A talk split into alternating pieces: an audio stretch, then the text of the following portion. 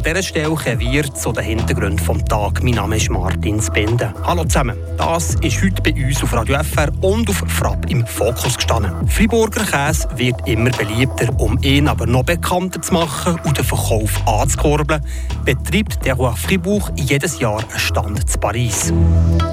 Habt ihr gehört, am Freitag hat das Flamat ein Auto brennt. Aber ist euch auch schon aufgefallen, dass ihr manchmal einen Unfall seht, aber näher gar nicht mehr davon gehört oder lesen? Wir klären auf. Und die Kantonspolizei Fribourg meldet Unfälle, dann, wenn sie relevant sind, der Bevölkerung etwas bringen und sie auf irgendeine Art und Weise spektakulär sind. Aber nicht alle.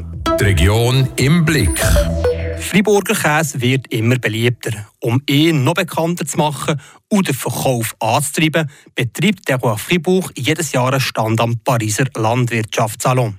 Das Ziel ist, den Gruyère Alpe und der Waschchen Fribourgeois zu verbreiten. Der Beitrag von Miriam Garda.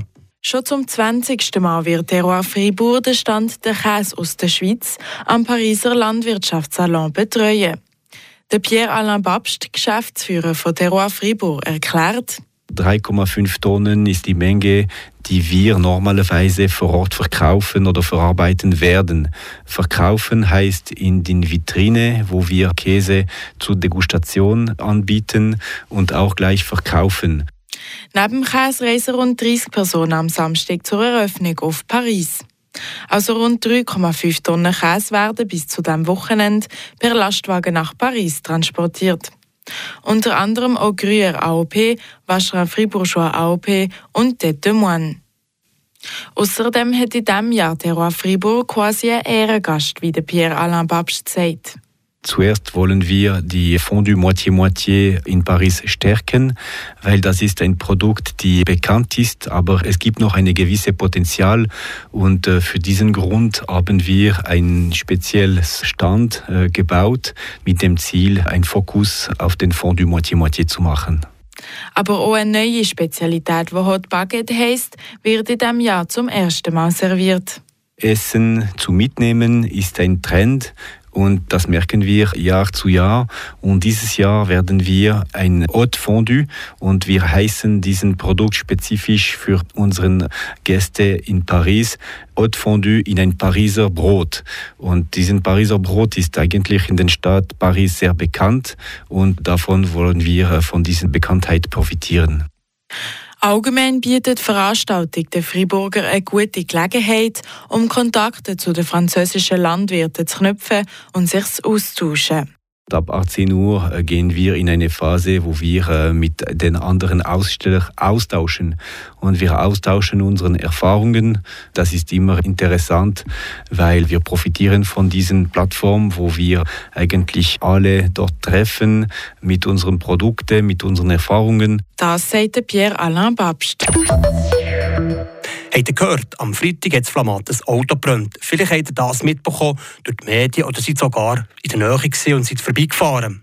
Wieso, dass ein paar Unfälle nicht gemeldet werden und andere schon, das hat einen bestimmten Grund. Tracy Meder hat darum mit dem Mediensprecher von der Kantonspolizei Fribourg geredet und die Gründe wissen. Zuerst einmal kommt es darauf an, ist die Polizei überhaupt informiert über einen Unfall, erklärt der Mediensprecher der Kantonspolizei Fribourg, der Bernhard Volante. Wenn ja wird analysiert, ist es ein schlimmer Unfall, muss man sofort Maßnahmen ergreifen, sprich äh, die Bevölkerung informieren über eine Straßensperre, über eine, über eine Gefahr.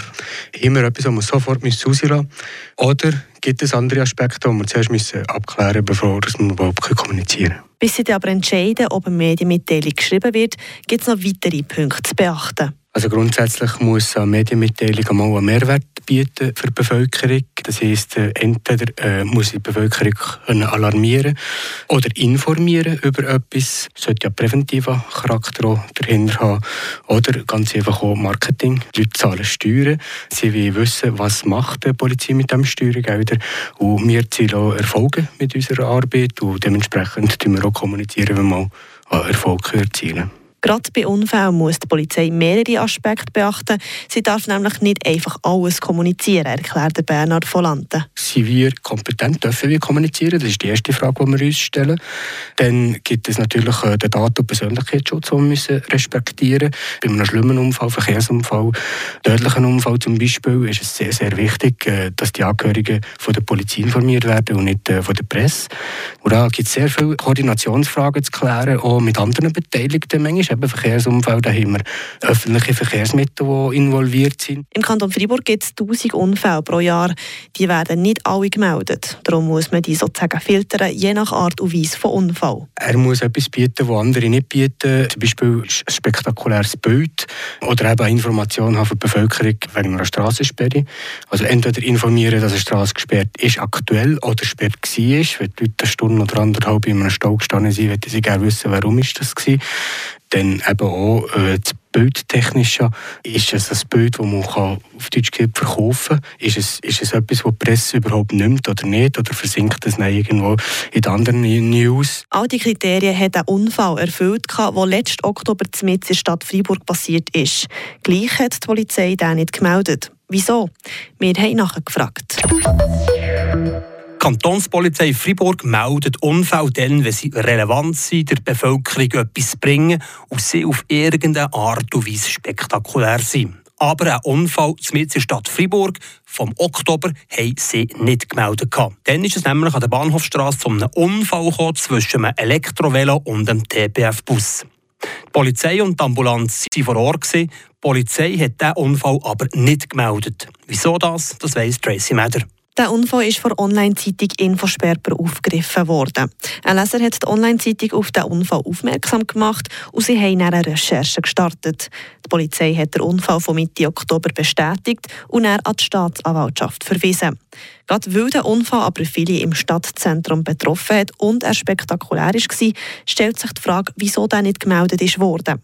Der Bernhard Volante, Mediensprecher der Kantonspolizei Freiburg, erklärt. Dort gibt es zu wissen, wir haben an diesem Tag über 24 Interventionen gegeben, nur in der Region Zentrum. Von diesen 24 Interventionen waren neun Verkehrsunfälle. Gewesen. Und davon war einer schlimm, gewesen, also ein gravierender Verkehrsunfall auf der A12, wo es Schwerverletzte gegeben hat, äh, wo man die Autobahn müssen sperren musste. Und in diesem Kontext ist der Unfall, den ihr jetzt meinen, ist natürlich nicht mehr relevant gewesen, in dem Sinn zum Kommunizieren, weil wir eigentlich auch die, die nötigen Informationen gegeben haben, für die Ermittlungen voranzutreiben. Bei diesem Unfall war zudem ein TPF-Bus involviert. Gewesen.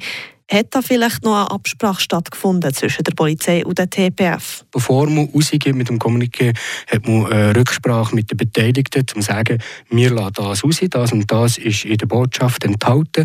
Also es ist nicht so, dass wir irgendwie hocken und diskutieren, wie immer oder wie wir nicht. Nein, wir entscheiden, tun wir oder tun wir nicht. Und da wird niemand bevorzugt. Wir haben nicht irgendwie Verträge mit öffentlichen Verkehrsmitteln oder, oder Konventionen, die uns irgendwie einschränken. Dem überhaupt nicht. Nein, also die Polizei tut allein entscheiden, ob man kommuniziert oder nicht. Was bei diesem Unfall auch speziell ist, im Januar, also drei Monate nach dem Unfall, hat die Kantonspolizei einen Zeugenaufruf gestartet. Das wirft weitere Fragen auf. Wieso hat man denn drei Monate gewartet?